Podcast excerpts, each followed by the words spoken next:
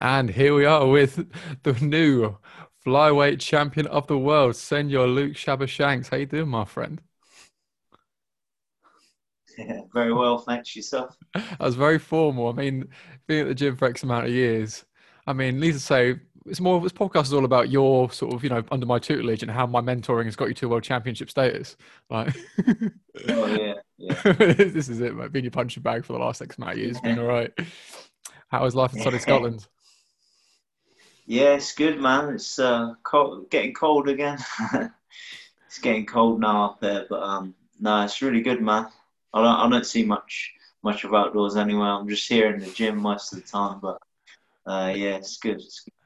I mean, this is it. They made quite a big thing of that on them cage about you living in the gym and being some sort of like gym hobbit. But again, it wasn't quite as dramatic as that in the same sense. But so with your training post fight, then have you had much time to sort of like deload? Because again, as much as you didn't take that much damage in the fight itself, obviously the stress, yeah. the camp, everything else. Do you have much time from the fight onwards to sort of you know recover as such?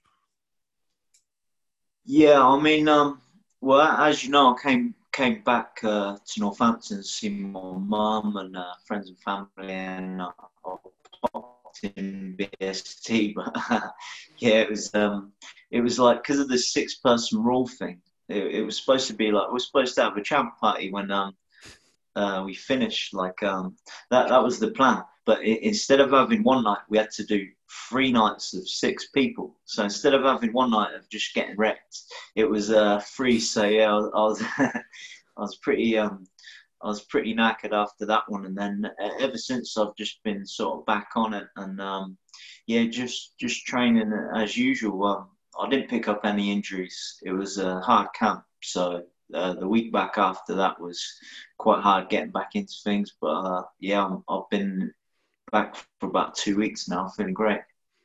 I mean, this is a huge transition in itself because again, like your training, the level, almost your base has gone up that much more. So again, your camps, are they like technique sort of strategy specific? Are they more like conditioning sort of side? Is it quite balanced? What do your camps tend to look like opposed to standard sort of fight training? Uh, it's just it's very intense, man. Um, the last four weeks, I can only really do that for for four weeks because that is strenuous on your body. That's like pretty much four hours a day, six days a week. You know, two in the morning, two at night, and um, yeah, it's just the intensity goes up each time, and then obviously you have a taper week when you're cutting the weight, but but even so, the the sort of last four or five weeks, that's that's pretty full on intense, and um, even now it's it's pretty intense, but it's not not to that same level just yet. Now, when it comes to obviously intensity, it sort of varies again in regards to peaking and this kind of thing in itself. Do you sort of program that in your own training? Is it sort of the coaches themselves that is James Doolan sort of behind that, or is it more sort of how you feel and sort of play around with it? Yeah, every fight is different, and um, I sort of do it on what what I've always done it on, and um, good now now the joys of being full time, I'm really um, pushing myself further.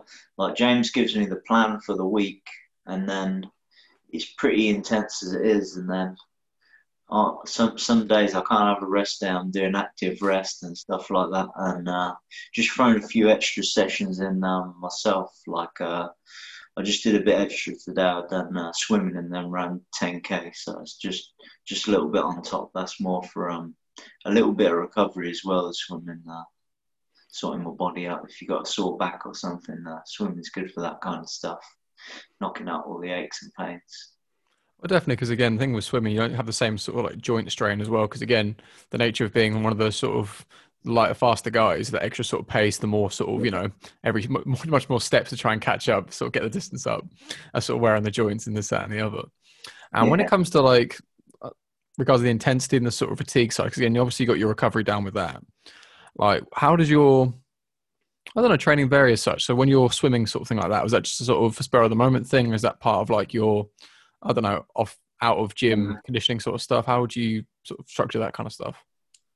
Yeah, it was before, and um, I couldn't do it for my last one because um, of the the whole situation with the lockdown. So I'm only just getting in there now. I still got like a horrible feeling on my skin because you can have a shower and then jump out and have a shower, but they they they wouldn't let me use any shampoo in the in the like communal showers. They they don't let you do that. Apparently, it, um, it must spread corona or something. But it's literally like a quick wet wash and you get out. But yeah, my hair and stuff. So I need to get another shower now. I but, mean, um, you, you, said it, not me. It's all right.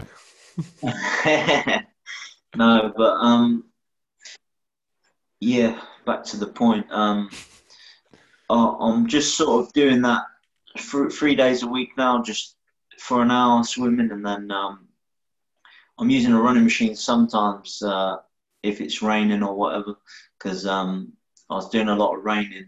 Uh, sorry, I was doing a lot of running in the rain at night time, and uh, yeah, it's, it's not so good.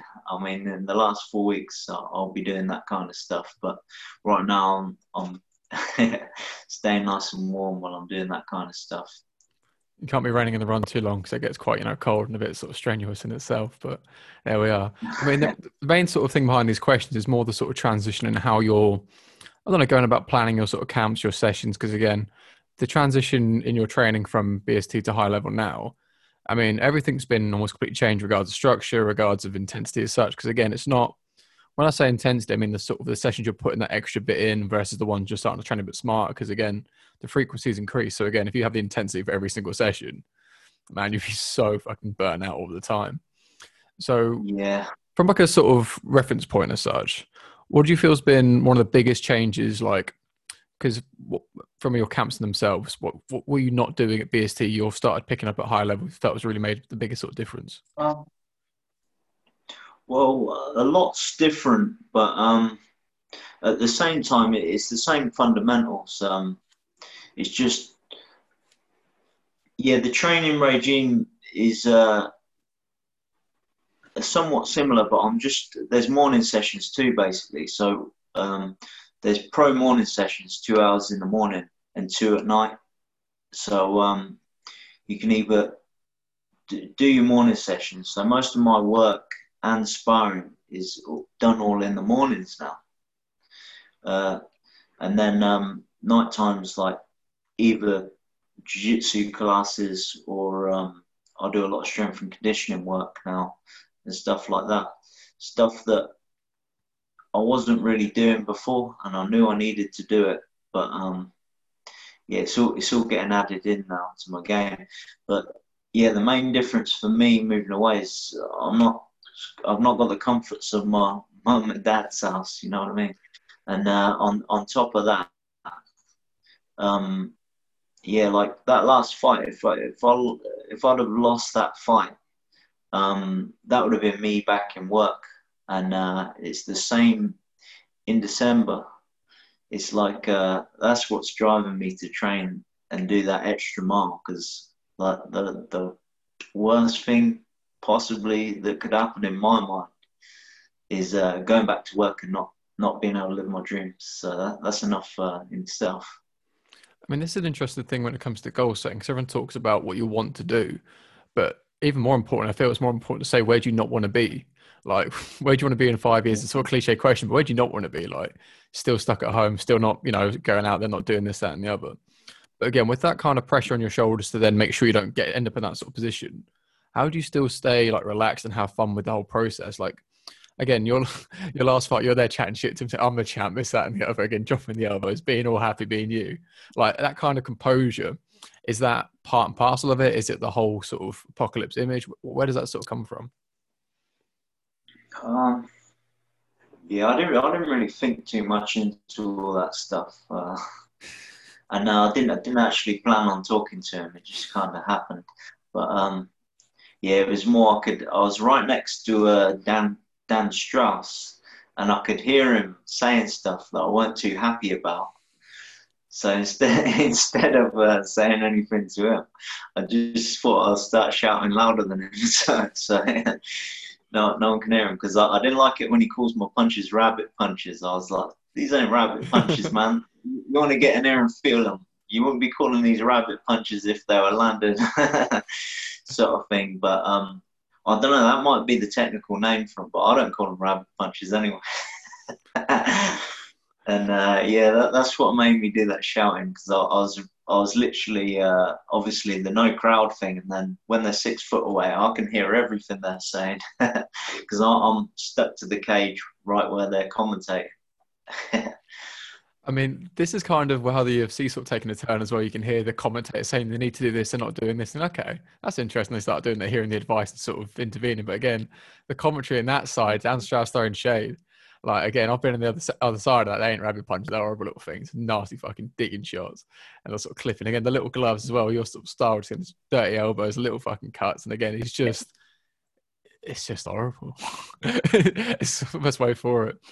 But regards to the crowd situation, like how have you found? How did you find that transition? Because again, you were going to fight initially on the March card, and then I think I had border problems with um Faiddine. I'm not sure, but prior to that, again, you've only fought obviously in front of people. Like, what was that transition like?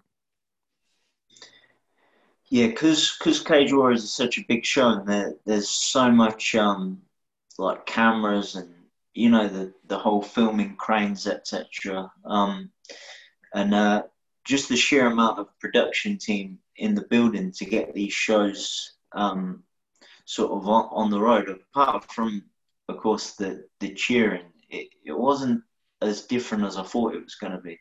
I thought it was going to be a matter of like uh, a weird, eerie feel to the whole thing, but now you still get your walkout music and all that kind of stuff. So I think if, if the music weren't there, it'd be even more uh, then then it'd be eerie. It'd be like, right, you're in an empty building now. But uh, yeah, when there's music in there, it can kind of fool you. I was noticing that at the uh, went to a regular gym on the running machine earlier, and there's no music in there. And it's the same sort of eerie feeling as what I thought was going to be at the the regular uh, in the fight. But no, no, it was um, it was pretty much the same. I, I didn't feel much difference. Um, but uh, I do sometimes feed off the crowd as well. And I know a lot of my opponents in the past have almost broke when the crowd is cheering or not cheering, etc. And I don't seem to pay too much attention to that because um, some some of my favourite fighters have been booed, if you know what I mean. Like they've been booed for the whole fight, but I'm thinking so. So um, even Khabib, I was just watching his fight back with um, uh, Al Iaquinta, and he was getting booed because uh, it was in New York, so he was getting badly booed on the way the way to the cage and uh, all throughout the fight, even though of course he's winning the whole thing. So yeah, it, w- it wasn't um wasn't any different to me, but it does affect a lot of people. I know that. I mean, this is kind of it as well. I'm like being the heel as such is almost a bit fun, isn't it? Thing I like spoiling the party a little bit. And this is kind of interesting again how your sort of style changed like over that sort of time again that transition period. Because Pietro Menga fighting before that it was very much I don't know known for being the untidy kind of fight so although you had the technique you had everything else it was more the sort of scrappiness that made it that much more effective. Whereas now you take the Samir Faiddine fight absolute clinical as in clean airtight and just absolutely suffocating kind of pressure and again, it's an interesting sort of style because I'm curious how well that would have been received by the crowd. Because again, if you're there fucking standing bang, sort of, you know, just please let me bang, bro kind of mood to um yeah. smash and clinching up, I'm curious how, I don't know, like, because you say feeding off the crowd, again, that can go two ways. Like when you have you been booed before and had to react against that as such? Do you try and ignore it? How do you manage that as such? Yeah, yeah that's a good point, Alder if I had got booed at any stage, I would have probably stepped the punishment up even more. Because I, I, would have, I'd be thinking like, oh, I'm not having this. So I'm gonna like put on more of a clinic and get a finish. But yeah, because because that wasn't there. All my main focus was was win the fight. As you know, Cage Warriors, there's no knockout bonus. There's no finish bonus. There's so much on the line. My job was just to to win the fight, and. Uh, given all these other targets like knockout bonus, finishing bonus, it might have been a bit different. But um, as you know, there's so much on the line, and I weren't risking anything to put my uh, put my rank at the bottom of the list again. I'm not ready for any any of that anytime soon. That's a huge point. And without the incentive to try and get a specific finish, if anything, it was more the fact it was dominant performance for five rounds. Like there's no round, no second where it wasn't that sort of way. I feel that had more weight behind it because again, if you get like a finish in the first round or two, there's a conversation for a rematch. Oh, I might have been lucky. I'm saying if you got mm. 25 minutes saying I wasn't lucky, I think there's not much more of a conversation after that. Yeah. So, regards That's to your right, yeah, Go on. Go on. Oh yeah, sorry. Well, that just made me think um, think back to it, and uh, yeah, as I, as I'm getting ready, I'm standing there getting ready to go out, and then uh, Hadley, I just seen he scored that first round knockout, and then he starts calling me a bum, and he should have got the title and this and that. And I'm standing there ready to go out, and I'm thinking, right, this has made me mad, and I'm thinking if I score a first round knockout, I'm, I'm going to be in the same. I'm just going to look the same as him and uh, I thought, what what's better than like um, five rounds of getting beaten up? I, I think I, would rather get knocked out in the first round than take a five round beating that can possibly change your life. It's like, um, so yeah, that that's another thing. He he made me angry.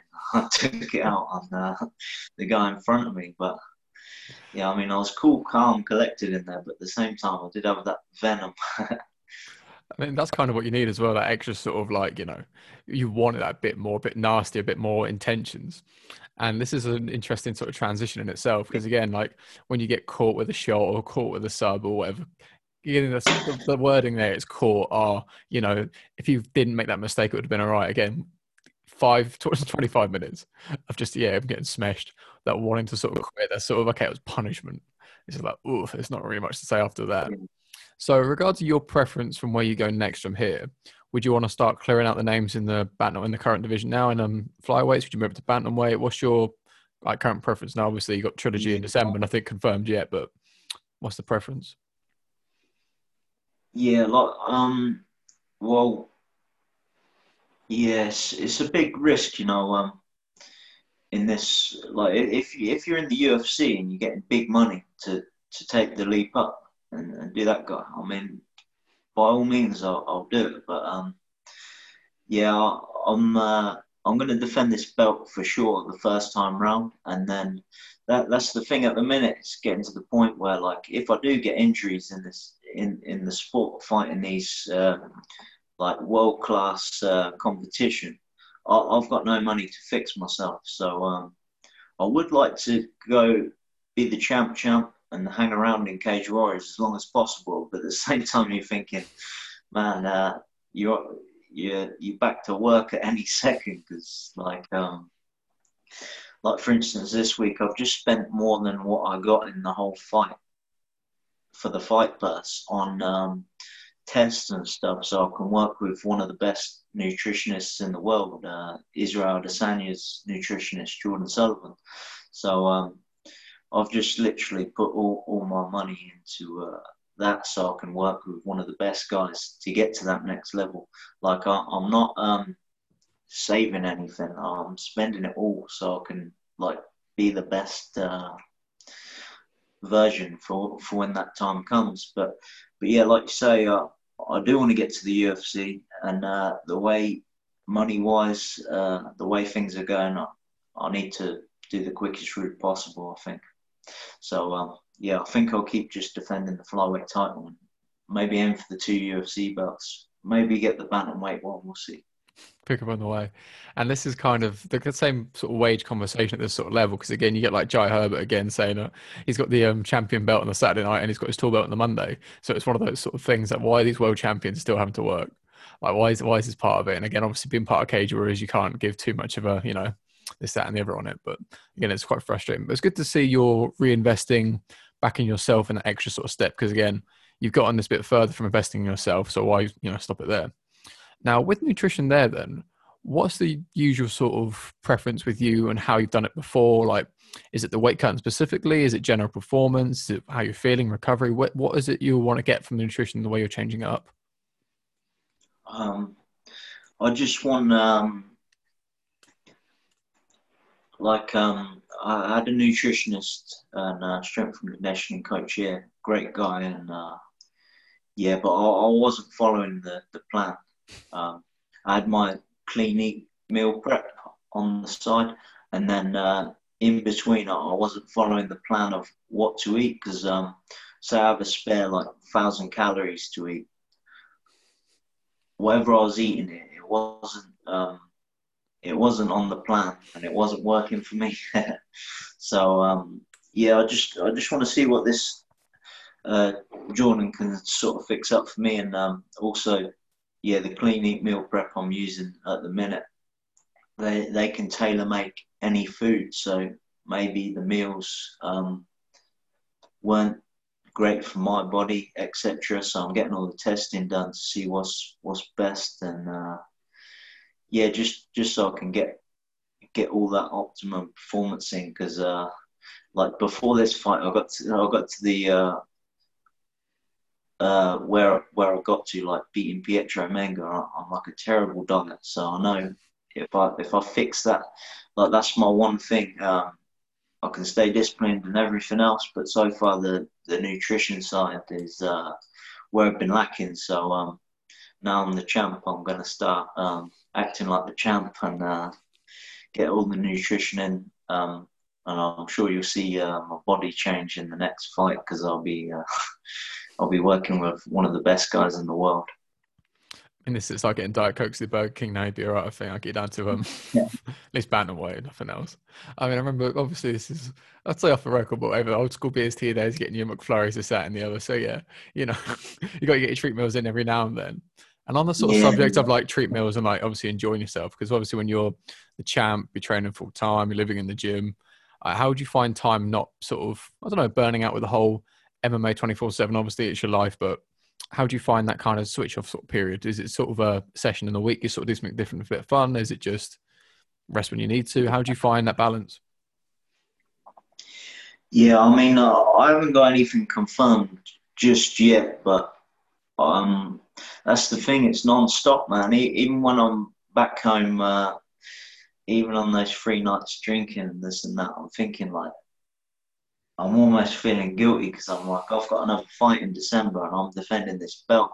And, and that's the thing why a lot of the best guys in the gym can't fight because when you've got a fight, it's like that opponent, especially at this level now. Maybe amateur it wasn't the same, but at this level now, when I, when I've got an opponent uh, that's like all, equally a world class fighter, you're you're thinking about them 24 7 even when you're laughing and joking with your mates they're in the back of your head.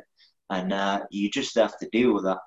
And um, that's what that's what makes you um, better every day. But some people just can't deal with that. They have to take a break or whatever. It's um it's not easy man but uh, you just you just have to deal with it it's uh, part and parcel of the job but there, yeah there's no switching off for me although i'm um, I've just moved out of the gym. I'm still spending about 12 hours a day, but um, I've moved out of the gym and uh, yeah, one of one of my friends uh, at the gym, he owns a pub slash hotel, and uh, I'm living there now. So it get, gets me out. So so I sleep outside the gym and then back in the morning. uh, yeah, I didn't want to become a, a, a full on gym rat. I thought I'll never be able to get back into normal society or just be just be the gym rat. just covered in ringworm and stuff and stuff. I'll be a full time um like pub kind of thing instead. Just be absolute pisshead, just be absolute wanker. Like sponsored by Stella when you. I, I was actually thinking of it more on the prison terms. You know, you know, when you see some documentaries on on prisoners where they, they can't go back into regular society because it's what I'd be like in the gym. I wouldn't be able to leave after a while. I've just been there too long, so I thought I'll, I'll better better sleep somewhere else just just so I stay a bit safe. it definitely makes sense to have that like kind of divide anyway. Like everyone at the minute, obviously with um COVID, like working from home again, at work that work home life sort of split is always a bit tricky. And again, when it's something like what you're doing now, there's no like nine to five; it's twenty four seven, and it's then trying to find that split somewhere there anyway. Now, with the mindset side of it, it's quite an interesting one. So when it comes to like, your personal things, and you're saying about your opponent is sort of on the front of your mind no matter what you're doing, you've got to try and make sure you're outworking them. How do you find being able to rest when you need to, knowing that still? Because thinking, okay, I'm feeling a bit sore, a bit broken, but this guy's also training because in everyone's mind, their opponent is some sort of athlete who's like, you know, crazy levels, doesn't get injured, he's fucking nonstop. But how do you find yeah. allowing yourself to rest when you need to? Yeah, honestly, it's hard work, man. It's like uh, that's the thing. None of these guys are resting, man. You see, you seen Khabib. He had a broken toe, and he's still training, man. That's the difference between these guys and um, everyone else. Do you see that X-ray of his toe that's It's just grim, come man. out? Yeah, it's just like um, that's the thing. When you when you speak to guys that have quit their sports and they've gone back into regular jobs with injuries, uh, they'll be like, "Well, you're lucky you haven't had any injuries," and it's like, "Trust me, man, I, I've got a, I've got a ton of them." And uh, I'm just one of the guys that never stopped, and that, that's the only difference. Every, everyone's getting injured every day, and uh, yeah, um, I never rest, man. I'll just do something else. Like, um, say if I if I've got a sore neck or a sore leg, I'll just do something else. But I'm always training. Even if you're not doing that much, it's the mentality is still training. So if you got sore leg, I'll, I'll go on and do some arm exercises.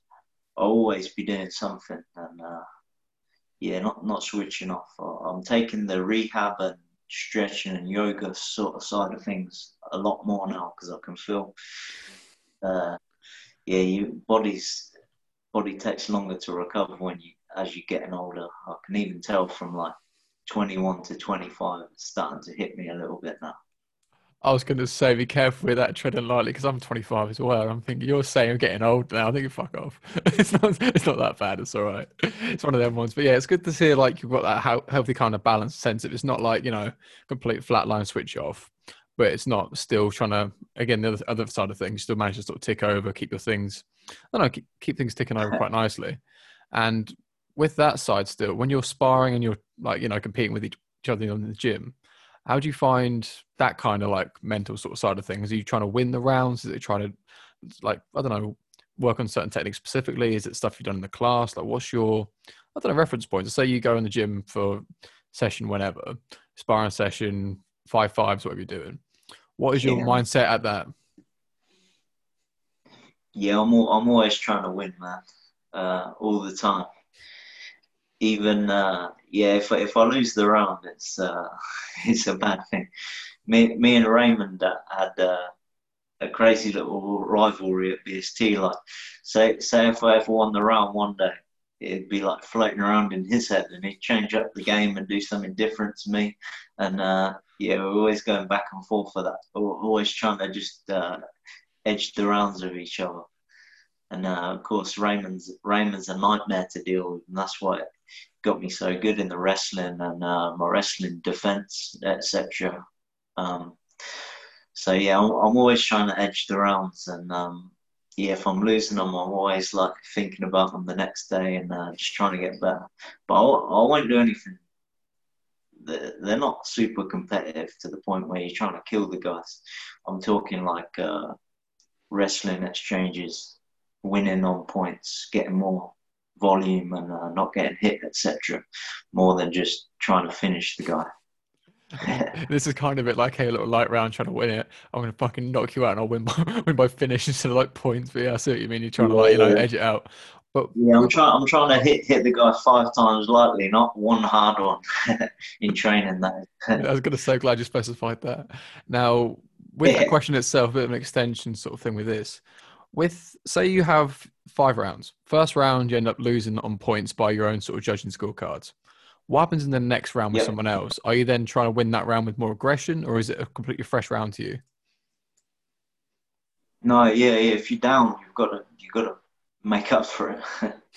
yeah, um, definitely. No, if if I uh, say in the Hignett fight, I messed up in the first round, um, and uh, he was just a little bit more active, and then I was thinking, oh, that was pretty even because I got a takedown, and uh, got a few strikes off. But yeah, my coach was like, "Man, you're down." I was like, "What? I'm down? I'm down around." I'm, and I, I instantly I was pissed off, and I, I made up for it in the last two. And uh, yeah, that's that's always the way you got to be. You can't if if you're down, you've got to make up for it, or you- or you're gonna stay on that losing. Um, you, you're just to lose the fight. You, you need to do something about it right then and there. It's not a fresh round. You're one round down. Because, uh, yeah, you can see that in the guys that are winning the fights and trying to get finishes to the guys that are just trying to get finishes. And, uh, of course, if they don't get their finish, they've lost the fight. It's, uh, it used to be the way I used to fight, but not anymore. This sort of takes me to the next sort of point with this. Again, it's more your not priorities in the sense of like what you want to do. Obviously, you want to get the finishes, you want to you know get the highlight reel stuff. But when it comes to your fight preferences, so what means more to you now opposed to back before the higher level move? Essentially, is it more general like ground control and positioning stuff? Is it more just less damage you take? What's your concept of winning a round or such? What's your preference when you go to sort of think, okay, I won that because X, Y, and Z? Um, yeah, I don't, I don't have a preference. I just want to be dominant, like uh, feared almost, like Khabib. Khabib, that Chimaev guy is coming in. Uh, people are scared of him. I, I, want that sort of, I want that sort of um, reputation, and that's what you got to earn, man. But um, yeah, I mean, guys that could be fight. The I'm so scared, man.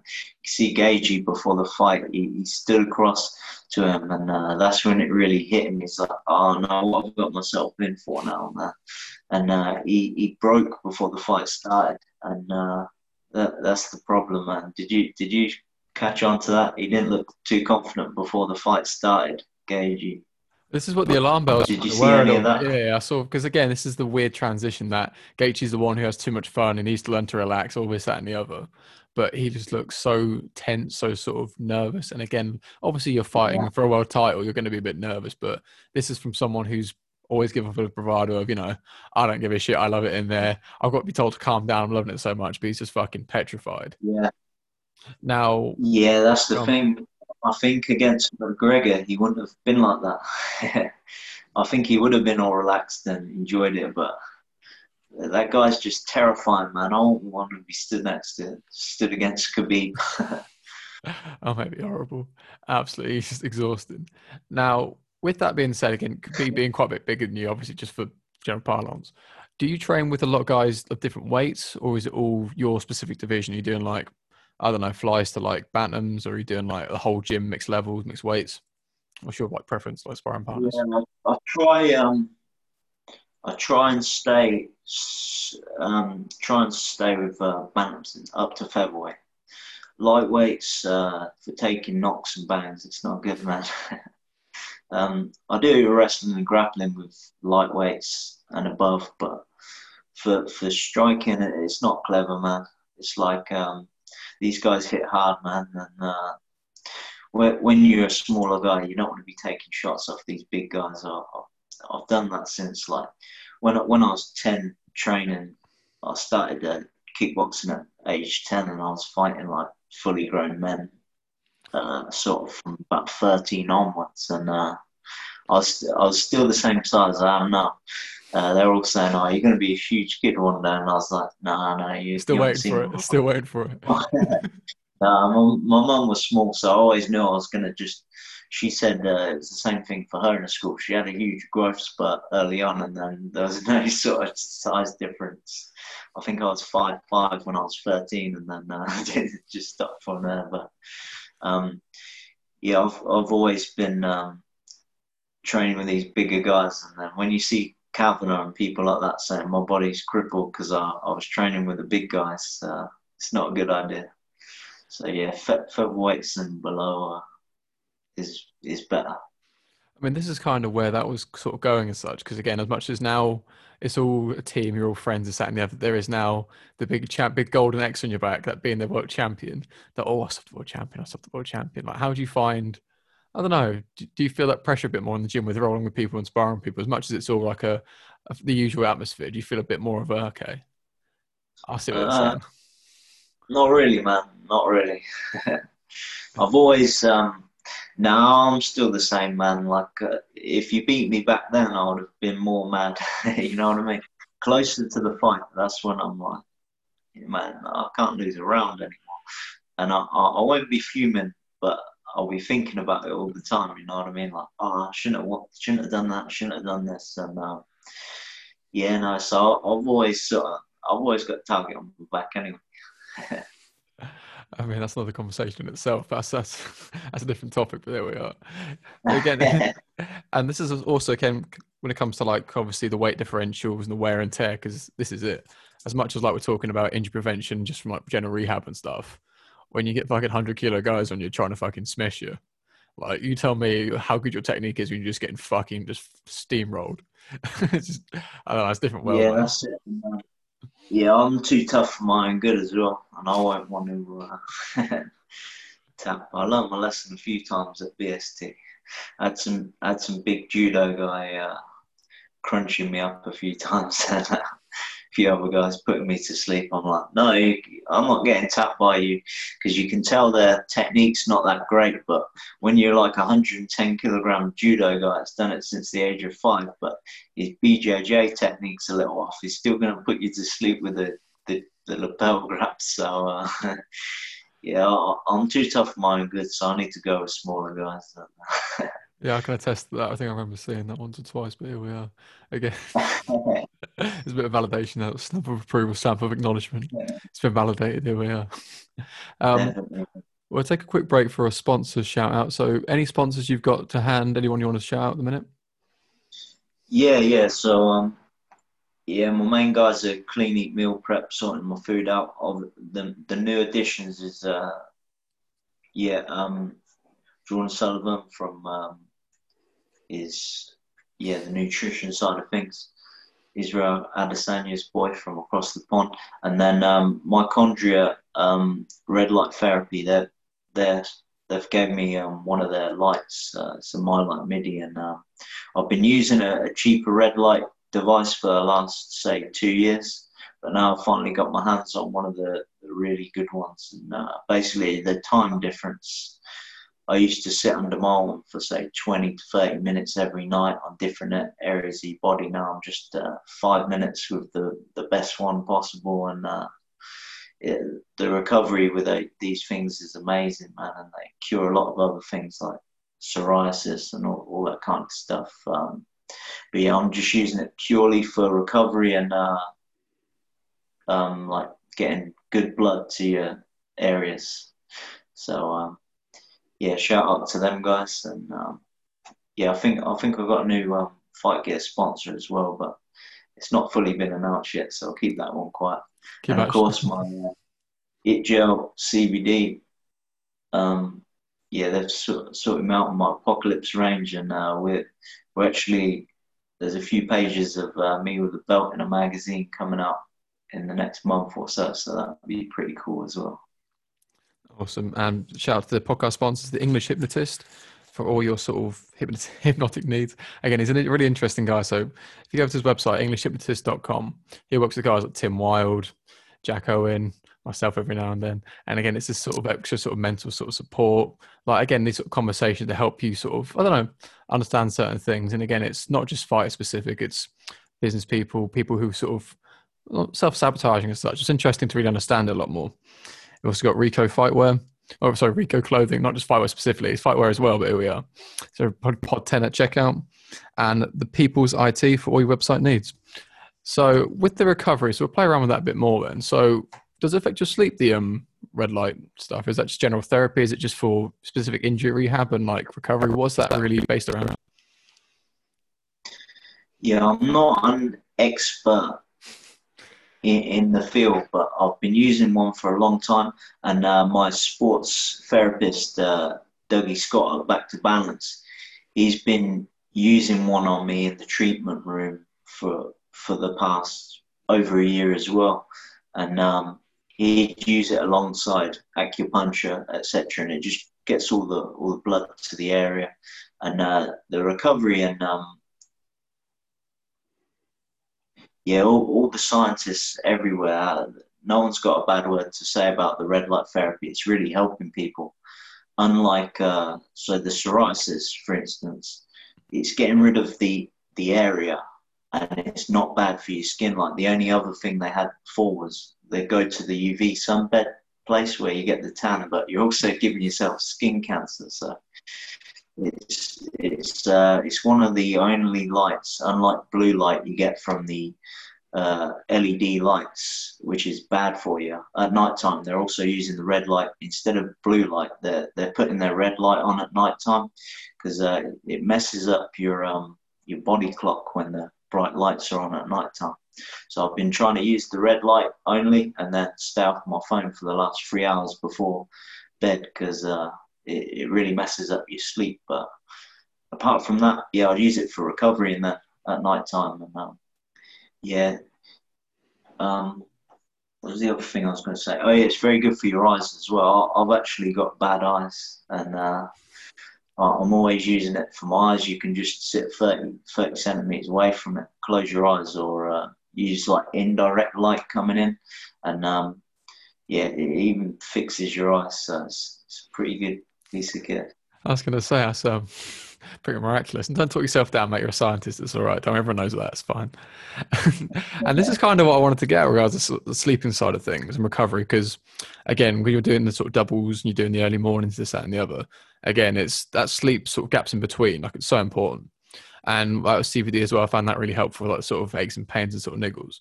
Is your sleep like sort of patterns? Is it like this your usual sort of night eight hours and then a sort of nap in between during the day? What's your usual, I don't know, sleep schedule like when it comes to training throughout the day? Yeah, I, I don't actually nap in the day in between sessions, but that's that's just a personal preference. I just take um, a good eight hours because otherwise, if, if I've napped in the day, I don't seem to take the full eight at night time. So it affects the deep sleep. And uh, yeah, I read a few books on the, the sleep. So, and um, the eight is really important, and the nap in between is pretty important. But it's um, if you're taking a nap in between, then only getting seven at night, you're not getting that extra hour of deep sleep, which is way more important. So, um, for me, eight's enough. But yeah, when I when I wasn't full time, I was doing about six because I, I, was training at BST and then waking up for work at seven in the morning. You know the score. It's like uh, you're non-stop. You're doing that extra three hours after work at the gym, and uh, you're not getting any sleep. So eight for me is like a miracle because I was running on six before. So uh, yeah, you can, as you can imagine, with cancelling out the blue light from uh, you can either get the glasses, you can get the blue light blocking glasses, or just move on to a red light. Oh, these are and, bad uh, boys. There you go, yeah, yeah, and uh, stay stay off your phone at um, night time for the last three hours. Um, there are other things like some phones have got blue light filters, but yeah, I'm trying to stay off it now because it's not good before bed. Yeah. This transition from when I first met you to now how professional you are, always little intricacies as well. I love it. Because again, this is like, you know, working always, drinking energy drinks, again, just having, you know, winging it essentially. And now, absolute professional yeah. athlete through and through. Love to see it, my friend. Absolutely love to see it. And yeah. again, again, this is like that transition and what you're saying about how you, you have to put this work in to make sure you can keep putting that work in, that you can still have these opportunities, these sort of platforms. And that's in itself, because again, you're by being the champion and having another fight, that then funds your next camp to then not have to get up at seven for work and then sleep better. And then it all sort of, the more you do, the more you seem to get out of it almost directly in that sense. Now, regards of your training in like in a camp as a whole, like obviously with lockdown restrictions, we'll sort of just put them to one side for, for the time being.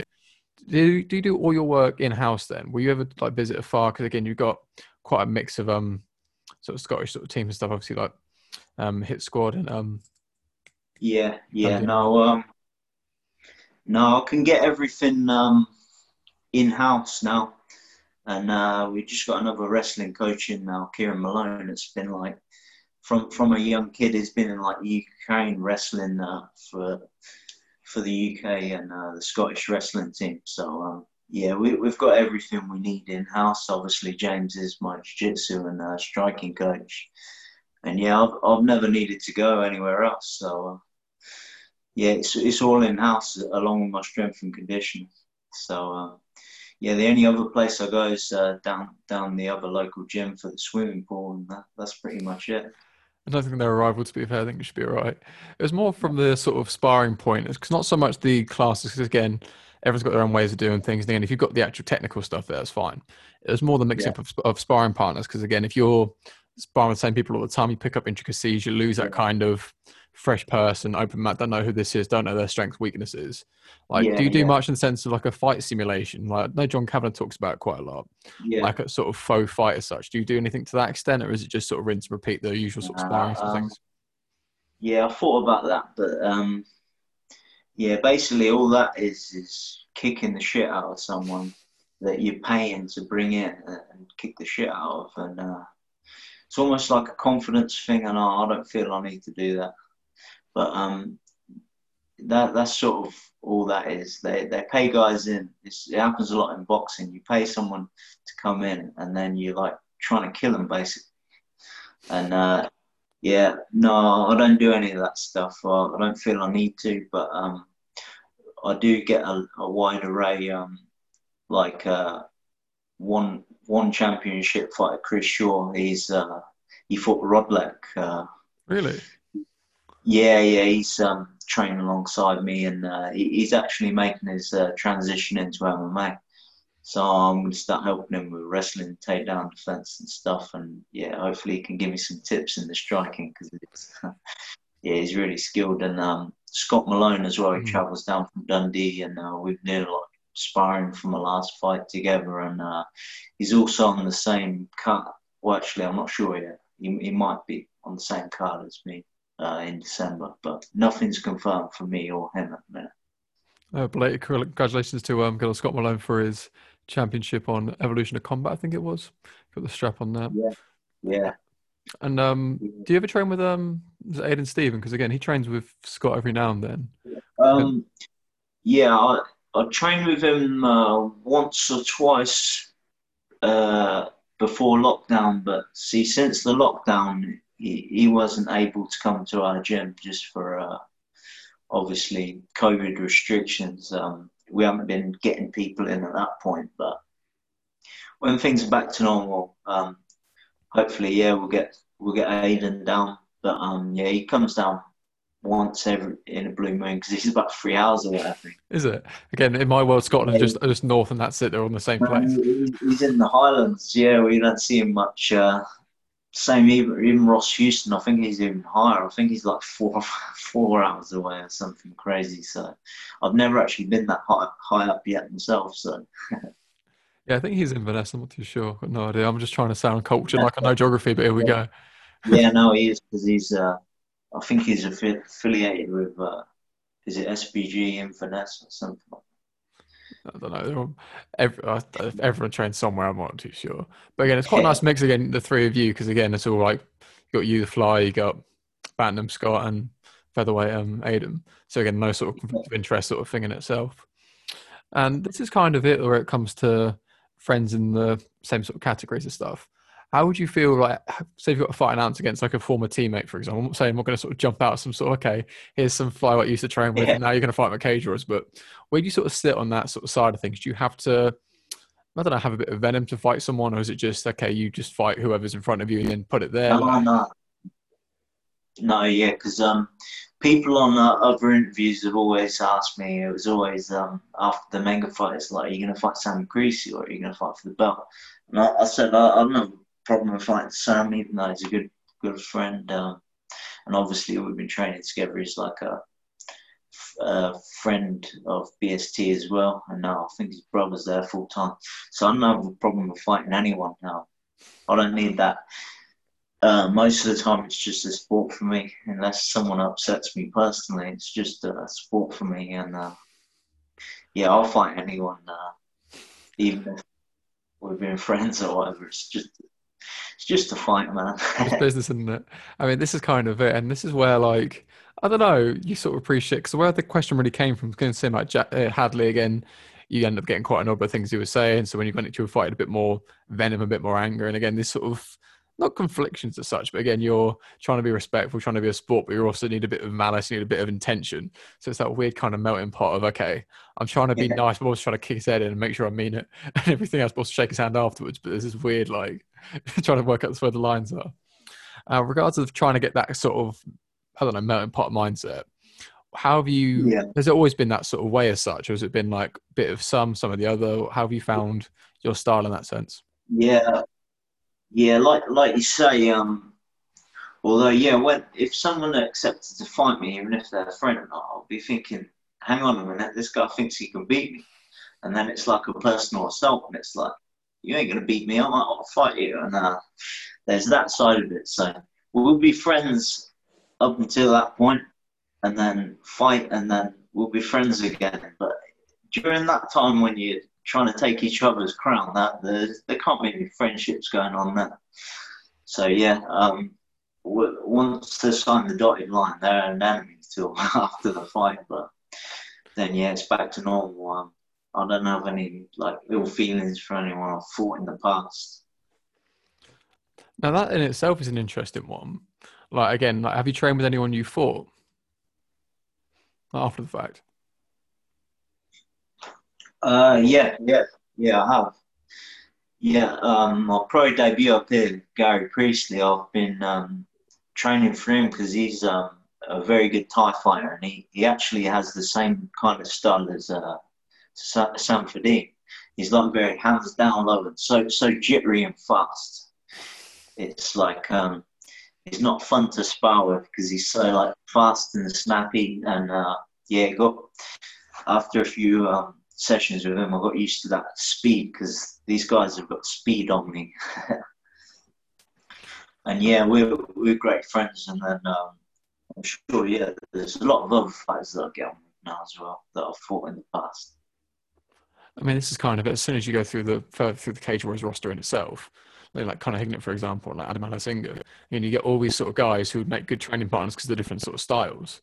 But in the same breath, you know, being friends with people you're going to fight is that whole weird kind of, yeah, we're going to train like mates, but you know, we're, we're going to remember who won which round, you know where the strengths were. We're going to make notes. Yeah.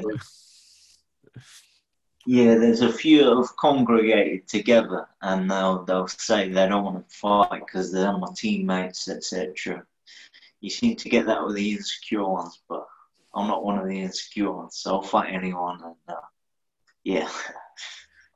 This is gonna get a little. You know me, Dan. I'll fight anyone. but this is kind of it. As much as I'm trying to have this, like you know, very professional, you know, professional athlete Luke Shanks, you know, very serious, very this. There's also, you know, he's gonna who wants to smoke. It's all good. He's gonna bring have some fun with it. Um, last yeah. most important question well, yeah, for you, my friend. You can't, you can't, you can't most important question for you, my friend, post fight. I mean, this is pre nutritionist like scans and stuff. This is whatever. Talk to me about takeaway because again, what is after the weight cuts, everything else? Because I've seen you have some nasty weight cuts. What is the post fight? Not post weigh in. Post weigh in, you got to refuel this and the other. Post fight, got the celebration, got the champ champ. What's the what's on the menu?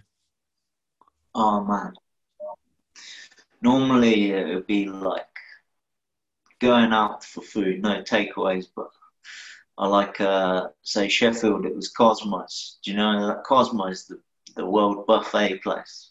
Oh, it's like fusion stuff. It's just general buffet, like a red hot kind of thing. Uh, it's, it's called Cosmos. There's only a few. There's one in Sheffield. There's one in Edinburgh. I think there's one in Manchester, and that's like the best buffet you can get. so normally it would have been somewhere like that, but um, yeah, I was just eating anything and everything. But I'd say um, maybe pizza. now, maybe pizza ain't good enough for a professional world champion, my friend. What is on that pizza? Talk to me. Don't spare any details. We want to know what is going in that Domino's box. Um, oh yeah, we'll get some wings as well. Chicken wings. Chicken wings and maybe a, a meat feast. That's it, busy boy. Thank you again for your time, my friend. Um, recap on the sponsors: we've got English Hypnotist, yeah, Recap Clothing, and the People's IT. And your sponsors, my friend?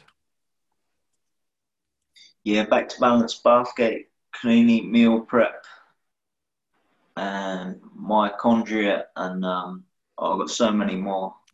Can't we'll put them in the description. The head, send them over. Yeah. We'll get them sorted there. Um, your yeah, social media. I'll, I'll send them all over. Brilliant, man. Thanks a lot. And your social media people can find you on? Yes, The Apocalypse MMA on Instagram, Luke The Apocalypse Shanks on Facebook, and uh, Mr. Apocalypse MMA on Twitter. Cool. Links those will be on the description. Thank you guys for tuning in.